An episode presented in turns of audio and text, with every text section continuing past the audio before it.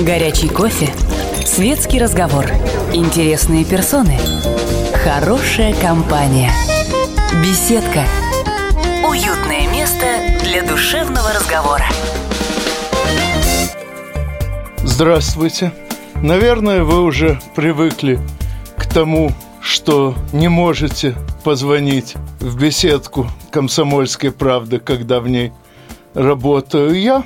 Я к этому еще не совсем привык, но надеюсь, что мои гости, в том числе и сегодняшние гости, организаторы э, медицины Светлана Владимировна Морозова и Андрей Сергеевич Темнов, ответят на те вопросы, которые у вас, в принципе, могут возникнуть по ходу эфира. А обсуждаем мы сегодня тему, каким образом коммерческие структуры восполняют то, что Минздрав, к сожалению, упускает по части бесплатной медицины. Меня зовут Светлана Владимировна Морозова. Я являюсь главным врачом Центра медицинской реабилитации движения.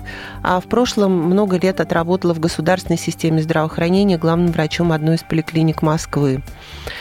А, ну вот сегодня мы хотим обсудить эту тему.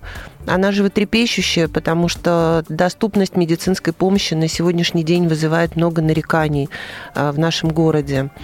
Я хотела бы буквально несколько слов сказать вообще о том, как протекает реформа здравоохранения. В частности, ну, нас всех, естественно, интересует Москва, потому что мы здесь живем а, и потом уже вот перейти непосредственно к той теме, о которой мы сегодня говорили. Ну, э, хотелось бы напомнить, что Наша реформа здравоохранения э, протекает э, активно, но в то же самое время сложно.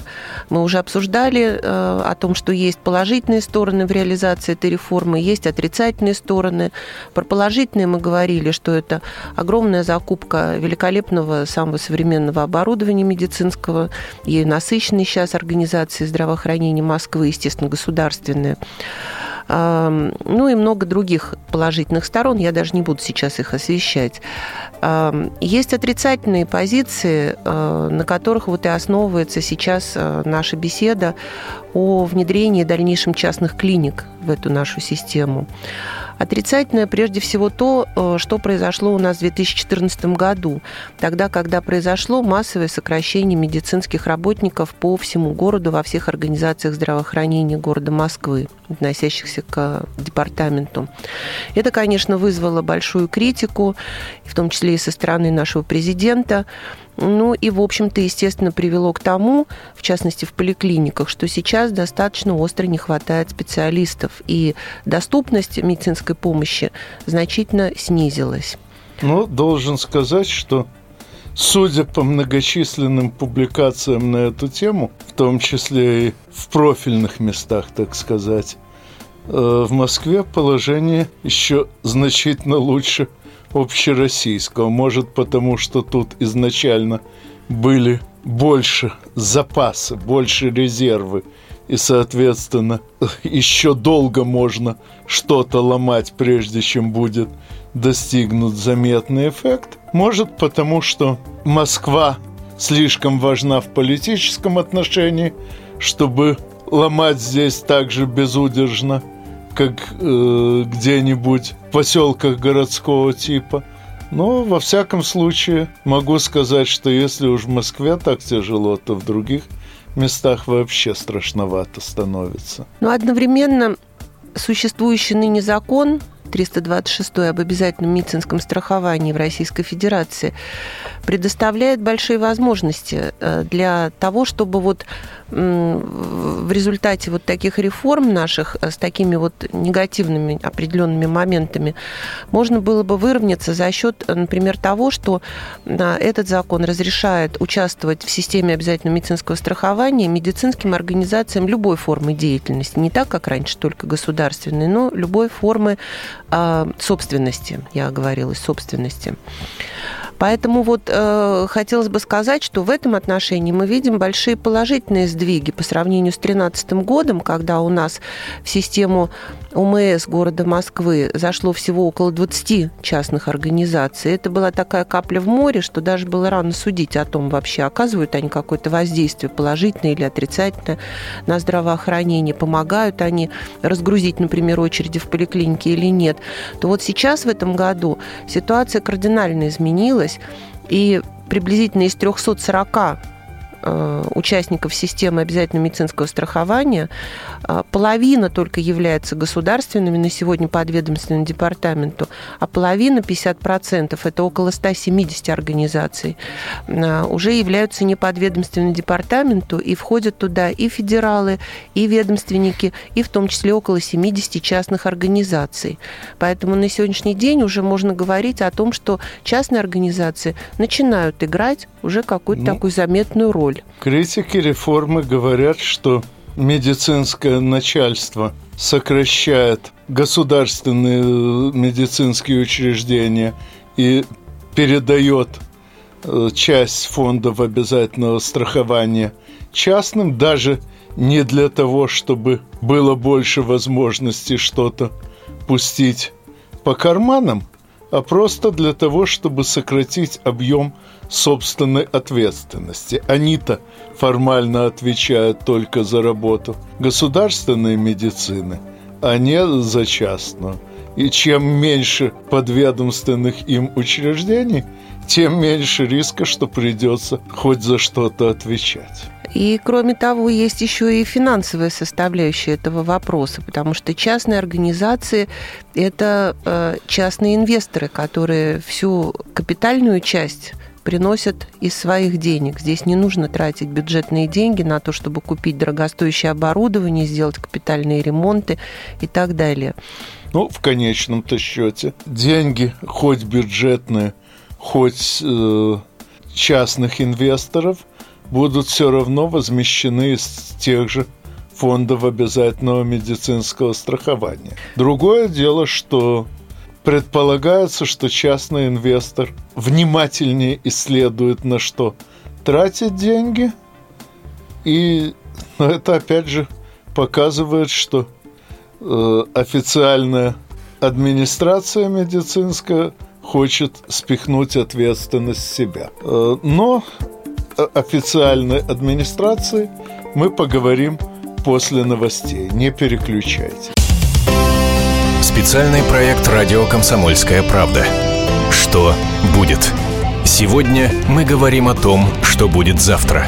Ведущие эксперты и политики в прямом эфире делают свои прогнозы на будущее в программе «Что будет?». Каждый вторник с 19 до 21 часа по московскому времени на радио «Комсомольская правда». В эфире Владимир Сунгоркин и Александр Яковлев. Что будет? Горячий кофе, светский разговор, интересные персоны, хорошая компания, беседка, уютное место для душевного разговора. И снова прошу прощения, что вы не можете позвонить в беседку «Комсомольской. Правды», а просто слушаете, как мои гости – организаторы медицины Светлана Владимировна Морозова и Андрей Сергеевич Темнов обсуждают роль коммерческих организаций в вроде бы некоммерческой медицине, а именно в той, которая охватывается обязательным страхованием и поэтому вроде бы не требует денег непосредственно из кармана больного. Вот э, хотел продолжить свою мысль, которая была а, предыдущая, а, по поводу частных медучреждений в системе обязательного медицинского страхования именно в этом году. Все-таки они уже на мой взгляд, оказывают реальную весомую поддержку государственному здравоохранению. Вот ни для кого не секрет, что, например, а, в поликлиниках в наших в городе Москве закрыты стоматологические отделения. И вся стоматология теперь вот э, устремилась, э, в частности, и в те клиники стоматологические, которые оказывают свои услуги по обязательному медицинскому страхованию. Это уже достаточно большой объем, достаточно серьезная ответственность, в том числе и неотложной стоматологической помощи, которую оказывают частные клиники. Ну, мне, как человеку, чьи протезы строились исключительно в государственных организациях. Трудно сказать, хорошо это или плохо. По крайней мере, Одесский э, научно-исследовательский институт стоматологии Академии медицинских наук трудился надо мной долго и, насколько я могу судить, очень высококачественно. Но оборудование там стояло точности тоже, какое стоит в частных клиниках, куда я заходил просто в качестве гостя к знакомым врачам. Так что, по-видимому, от того, что это оборудование стоит в частных клиниках, оно э, работает не хуже. Сегодня, получается, благодаря закону 326 об обязательном медицинском страховании, пациент получил право выбора. То есть он может теперь пойти не только в государственную поликлинику, но и в любую частную поликлинику или клинику, которая работает в этой же системе в городе. И вот сегодня наши пациенты теоретически могут обратиться действительно в любую такую медорганизацию, участвующую в системе ОМС. Но тут вот хотелось бы подчеркнуть, что, к сожалению, на сегодняшний день а, здесь больше теории, чем практики потому что живой преемственной связи между государственными поликлиниками и частными поликлиниками в одной системе работающими э, пока что никакой не установлено. Наши участковые врачи, которые должны давать направление нашим пациентам э, в частную клинику, к сожалению, этих направлений не дают, хотя бы только потому, что они просто не знают о существовании таких клиник в системе УМС.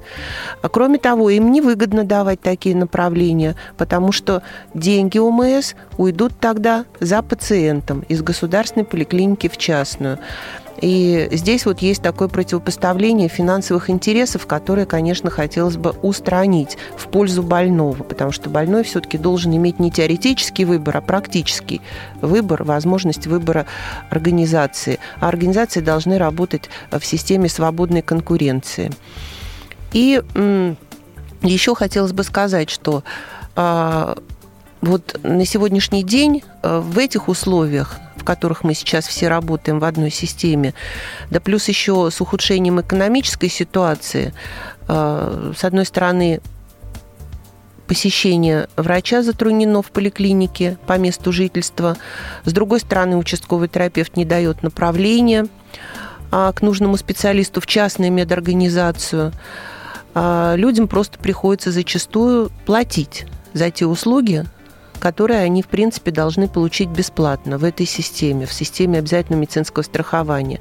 И вот в этих условиях появились инициативные некоммерческие организации, которые взяли на себя организационную функцию обеспечить население хотя бы а, какой-то частью услуг бесплатно, а, компенсировав тем самым вот этот недостаток этих услуг на сегодняшний день а, в наших организациях. Это в основном, конечно, речь идет о организации посещений бесплатных самыми востребованными специалистами, такими как, например, вот кардиологи. И один из первооткрывателей такого социального направления сегодня пришел вот в беседку к нашему уважаемому Анатолию Александровичу Вассерману, чтобы рассказать о своих инновациях. А, здравствуйте, уважаемый Анатолий Александрович. А, здравствуйте, Слава Владимировна, уважаемые слушатели. А, я представлюсь, меня зовут Темнов Андрей Сергеевич, я являюсь руководителем автономной некоммерческой организации «Региональный центр гражданской защиты охраны здоровья населения». А, во-первых, э, я хотел бы в двух словах буквально слушателям пояснить, а, что такое некоммерческая организация, каковы ее функции, тем более в сфере охраны здоровья населения. А, по большому счету, некоммерческая организация – это та организация, которая в качестве своей основной цели не ставит извлечение какой-либо прибыли, а ориентирована только на, на помощь населению, на социальную поддержку, ну и так далее. В том числе э, в таких э, стезях, как благотворительность, культурных, образовательных целях, ну и, конечно же, в целях охраны здоровья населения. А вступили в силу поправки в федеральный закон о некоммерческих организациях, которые ввели новое понятие социально ориентированная некоммерческая организация – Некоммерческая организация осуществляет деятельность только лишь направленную на решение социальных проблем развития гражданского общества в Российской Федерации, а также на ряд а, различных направлений, социальную поддержку, защиту граждан, и в том числе здравоохранения и профилактики охраны здоровья граждан. Более того, в нашей, э, э, в нашей стране, в Москве, в том числе а, Комитетом общественной связи, учреждена такая организация, как Московский дом общественных организаций, которая создала свой реестр некоммерческих организаций социально ориентированных. И любой житель Москвы может зайти на этот замечательный портал и увидеть, чем именно занимается некоммерческая организация социально ориентирована и какую пользу она может принести жителям, в том числе э, в вопросах охраны здоровья. А вы не помните адрес этого портала? А, я не помню точную формулировку, могу подсказать, каким образом можно в поисковой строке найти эту организацию, забив следующие слова «Московский дом общественных организаций» или МДОО. И эта аббревиатура выведет вас на соответствующий портал. Спасибо, потому что я думаю, этот портал понадобится большей части слушателей, не только в связи с медициной. Совершенно верно, совершенно по разным направлениям.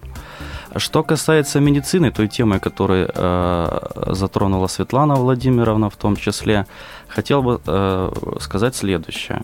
Вот, допустим, цели нашей некоммерческой организации э, объединить усилия медицинских учреждений, которые находятся ну, в коммерческой, так скажем, структуре, э, в коммерческом секторе, и направить их э, на оказание амбулаторной медицинской помощи населению – в первую очередь на бесплатной основе.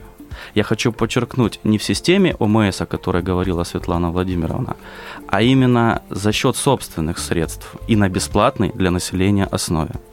Вот э, более, более понятно будет, если я приведу пример уже существующего взаимодействия э, нашей некоммерческой организации с одной из московских клиник – а, кардиологический центр Росмед. То есть в чем заключается суть такого взаимодействия и какую пользу она может принести пациентам, нуждающимся э, в медицинской помощи качественной. Ну вот, э, значит, э, мы организовали совместную программу, согласно которой, ну, к сожалению, пока только жители Северо-Восточного округа, ну, в ближайшем будущем и уже сейчас некоторые жители ЗАО, могут получить э, полноценный амбулаторный осмотр врача-кардиолога и получить консультацию по дальнейшему наблюдению и лечению абсолютно бесплатно. Причем не только амбулаторно в самом медицинском центре кардиологическом, но и на дому для тех людей, кому это удобно или в силу ограниченности, э, скажем так, передвижения. передвижения, да, человек не может добраться до врача самостоятельно.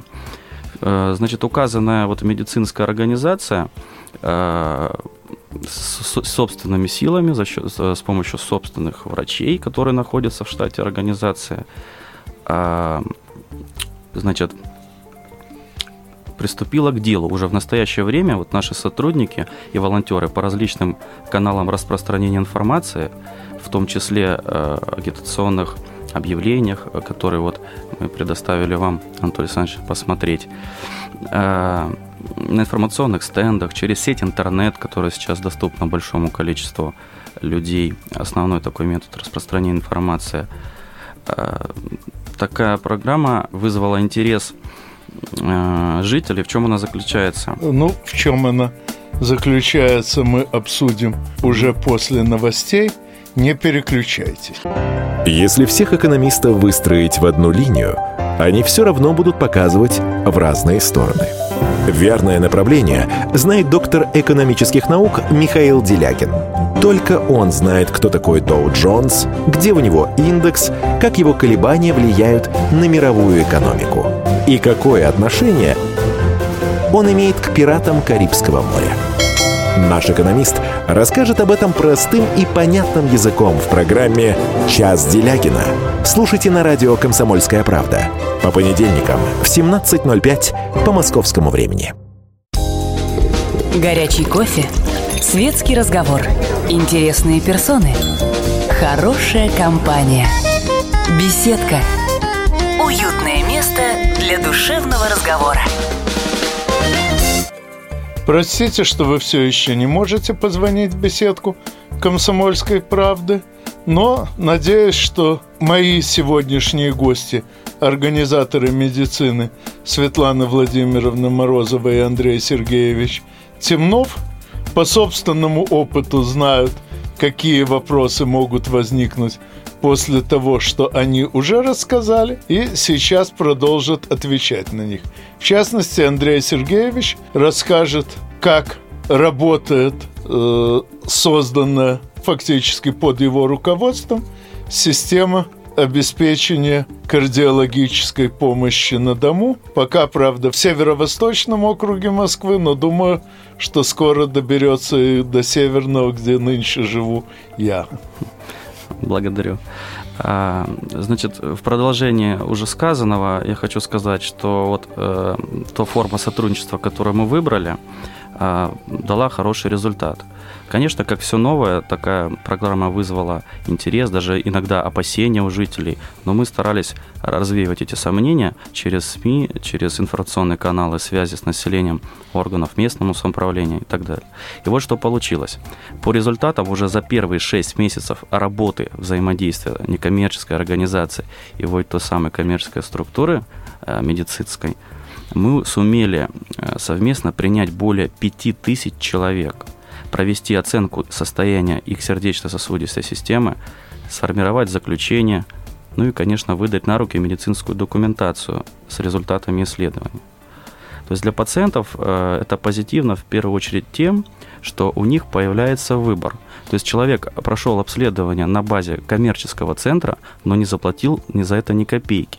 И вот дальше он имеет как раз вот, э, согласно тому закону, который упомянула Светлана Владимировна, 326-му, право выбора, где дальше проходить ему лечение, обратиться к лечащему врачу по системе госгарантий э, оказания медицинской помощи, по системе ОМС, или же выбрать услуги платного центра, что тоже э, имеет место быть.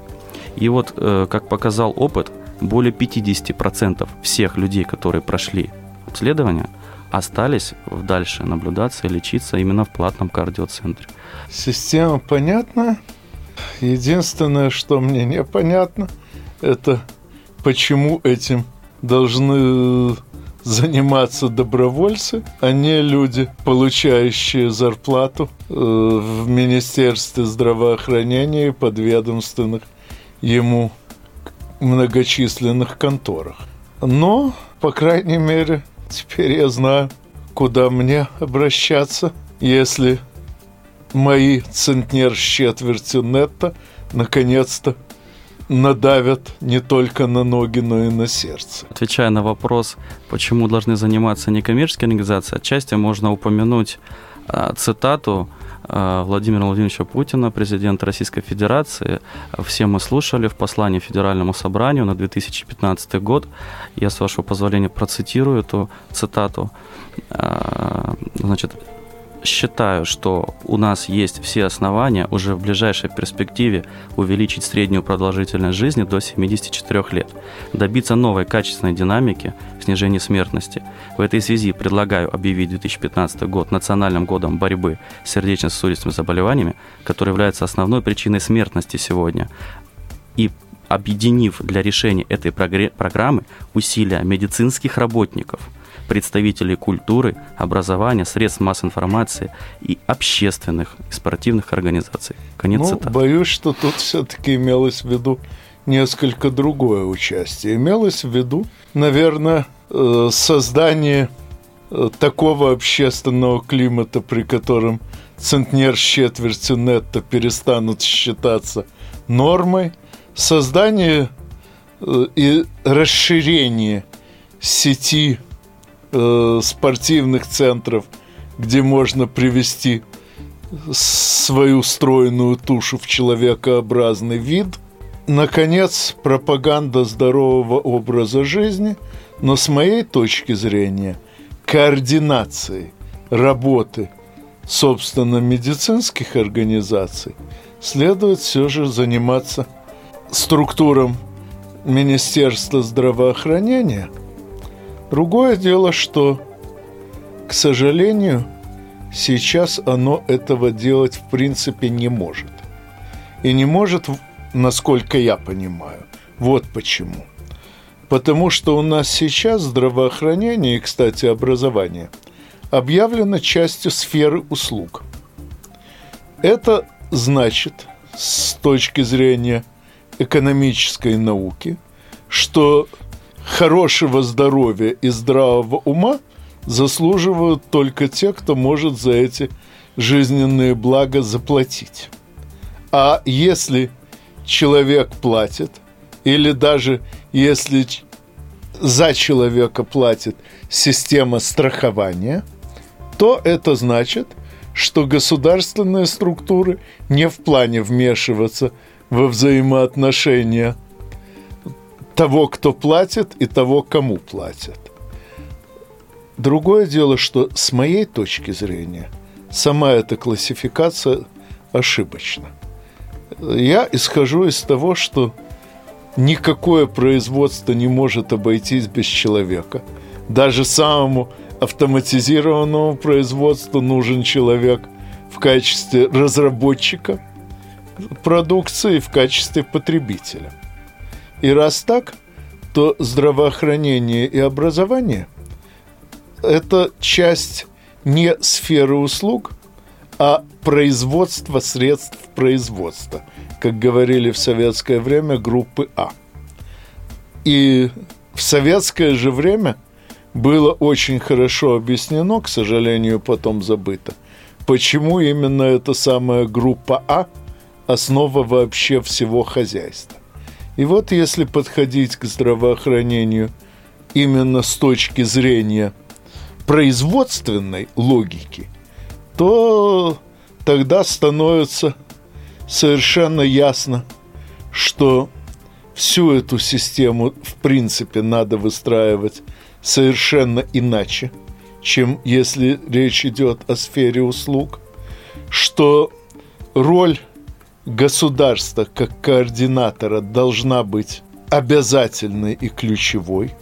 Ну а что касается общественности, то ее роль очень хорошо описал в одном из очерков, посвященных работе Верховного Совета СССР, замечательный советский публицист Анатолий Абрамович Аграновский. Он практически всю жизнь работал в газете «Известия», а эта газета с момента своего возникновения была парламентская. Это были именно «Известия Советов».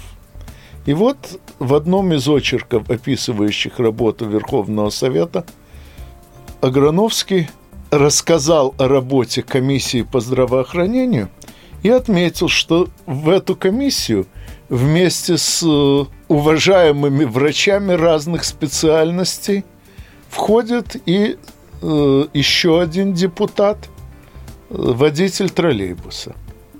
И Аграновский пишет, а какова же его роль в медицине. Самое главное, он ее потребитель. Именно э, на своем опыте он знает, к чему приводят те или иные решения, связанные с организацией медицины.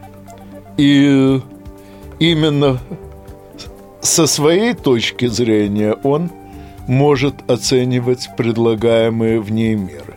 Так вот, с моей точки зрения, э, работа общественных организаций в медицине должна заключаться не столько в том, чтобы напрямую сводить производителя и потребителя, чтобы напрямую стыковать э, врачей и пациентов, а в том, чтобы сводить воедино оценки работы врачей, даваемые пациенты, причем не только по формальным показателям, по которым идет отчетность в Минздрав, а еще и по субъективным оценкам граждан. И чтобы в дальнейшем при том самом выборе вариантов лечения э, граждане могли ориентироваться не только на сарафанное радио, но и на достаточно объемную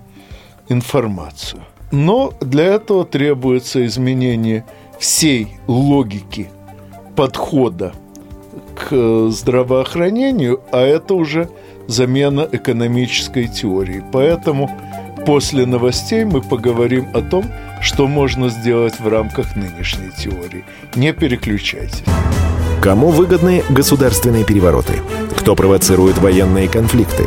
Кем пишутся сценарии цветных революций? Что Россия делит с Британией последние 300 лет? Обозреватель «Комсомольской правды» Галина Сапожникова вместе с политологами, социологами и историками ищет ответы на эти вопросы в специальном проекте «Занимательная геополитика». Открытие, которое она делает во время прямых эфиров, шокирует общественность и провоцирует шквал критики. Однако она не боится искать правду. «Занимательная геополитика». Каждую среду в 17.05 по московскому времени на радио «Комсомольская правда». Горячий кофе, светский разговор, интересные персоны, хорошая компания, беседка, уютное место для душевного разговора. И в последний сегодня раз прошу прощения за то, что вы не можете позвонить в беседку «Комсомольской правды», а слушаете, как мои гости, организаторы медицины Светлана Владимировна Морозова и Андрей Сергеевич Темнов отвечают на те вопросы, которые, по нашему общему мнению, могут у вас возникнуть при обсуждении темы «Коммерческая медицина в бесплатном здравоохранении. В продолжение той темы, о которой говорил я, вот э, та самая, те, тот самый общественный сектор и некоммерческая организация, на мой субъективный взгляд, и есть тот собирательный образ тех самых водителей трамваев, да, или троллейбусов, Троллейбус. прошу прощения, да, о которых говорил Анатолий Александрович. И наша основная задача не столько напрямую участвовать в медицинском процессе, сколько координировать его, давать людям объективную информацию о работе а, тех самых медицинских учреждений. И самое главное, дать им выбор, право выбора а, медицинской организации, и врача, и формы обслуживания. И самое главное, чтобы все это было на пользу, в первую очередь, пациенту. А уже все остальное второстепенно. Ну и, конечно же, а, если говорить о, о дальнейших перспективах, э, целях, мы бы хотели э, в каком-то обозримом будущем видеть э, ситуацию в следующем ключе. Как говорила Светлана Владимировна, э, так как большую долю в системе УМС занимают сейчас частные организации, чтобы в этой среде была здоровая конкуренция.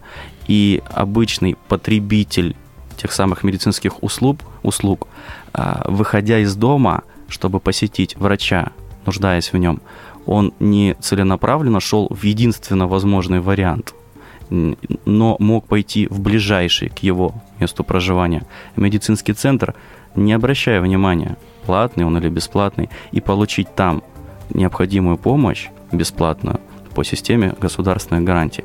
Это вот тот самый идеальный, э, идеальная модель, которой мы бы хотели добиться. Ну а на сегодняшний день мы активно призываем к сотрудничеству меди- э, э, медицинские организации города Москвы для того, чтобы сделать более доступной медицинскую помощь для тех людей, которые в них нуждаются. Ну, насколько я помню из первой части нашей сегодняшней беседы, организаций таких в Москве по-прежнему много – сокращение государственных медицинских учреждений компенсируется развитием частных, а поскольку все они понемногу включаются в единую систему страхования, то граждане вроде бы и не должны э, почувствовать ухудшение.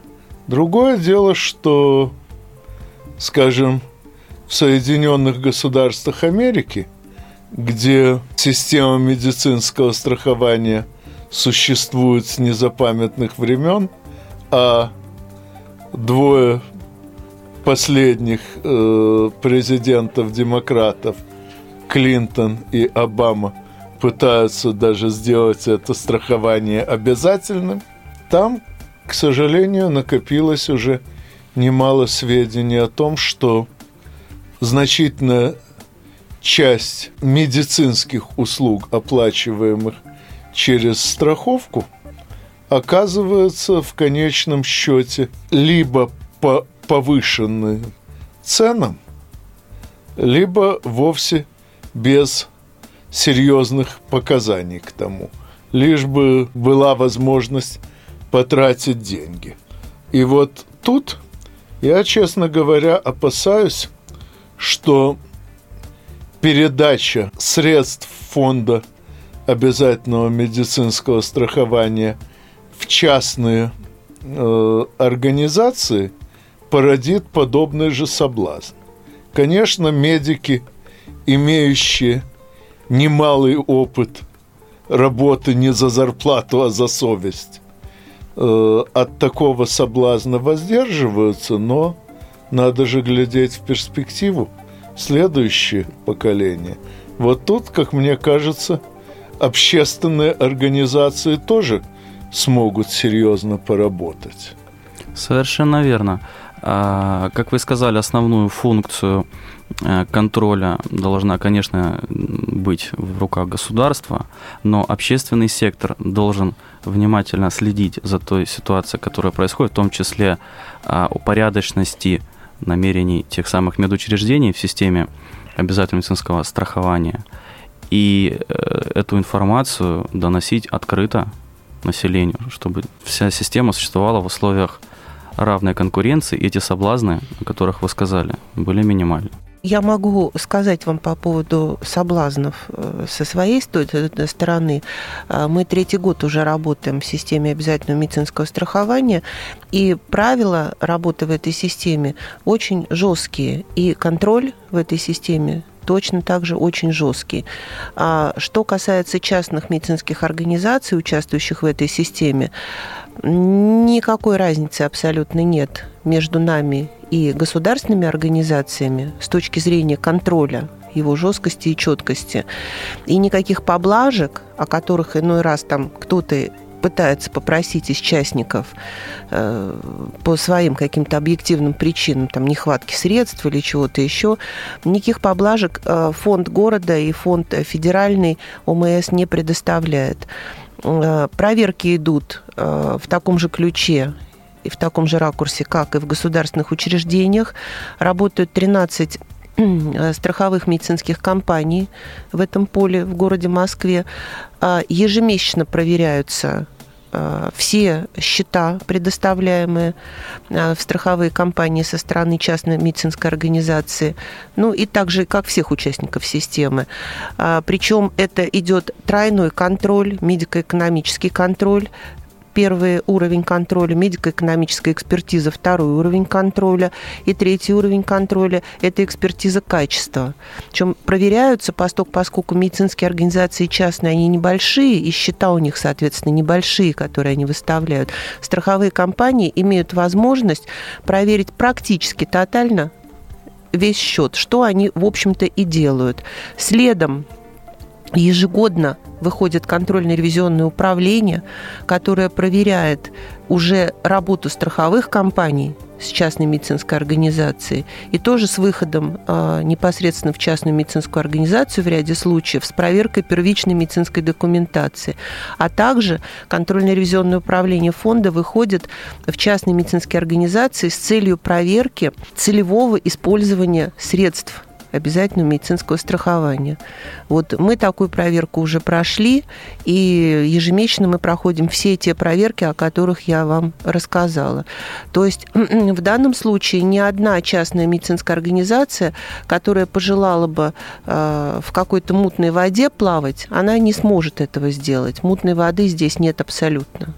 Ну, могу только порадоваться, что мы наконец-то научились не копировать отрицательный зарубежный опыт, а учитывать его.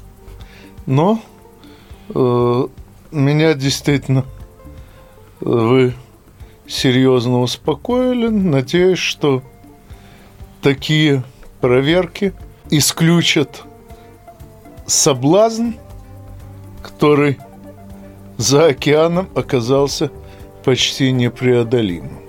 Знаете, Анатолий Александрович, я вам справедливости ради должна сказать, что сейчас больше соблазнов в этом отношении в государственных учреждениях. Объясню почему. Потому что с этого года а, введено, а, введен другой вид финансирования, подушевое финансирование в поликлиниках.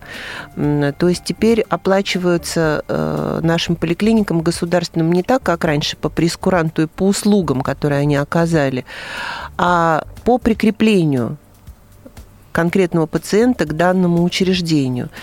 И вот э, в настоящее время именно эта система как раз и дает огромное количество жалоб, э, которые приводят к проверкам, в результате которых выясняется, что ряд э, пациентов прикреплен к государственной поликлинике без их на то ведома и согласия. А следовательно, деньги за них эта государственная поликлиника получает. Вот сейчас с этим основная проблема, и с этим разбираются сейчас, ну, по-моему, вся Москва, которой положено разбираться в этих вопросах.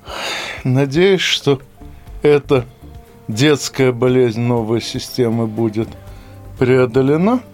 И когда мои сегодняшние гости придут ко мне снова, они расскажут о том, как работает уже сложившаяся система взаимодействия коммерческих организаций с бесплатной для пациента медициной. А с вами мы, как всегда, услышимся через неделю в беседке радиостанции «Комсомольская правда». До свидания. Он Самая большая загадка нашей планеты. Его суперспособности в помощь слабым и беззащитным. Нечеловеческая сила мысли. Я просто читаю много разного. В одном миллиметре его мозга помещаются все поисковики и энциклопедии. Вся мировая паутина. В его карманах. Ответы на любой вопрос любого собеседника. Человек наук. Супергерой Анатолий Вассерман в финальной битве между добром и невежеством. Программу «Беседка» с Анатолием Вассерманом. Слушайте на радио «Комсомольская правда» по пятницам в 17.05 по московскому времени.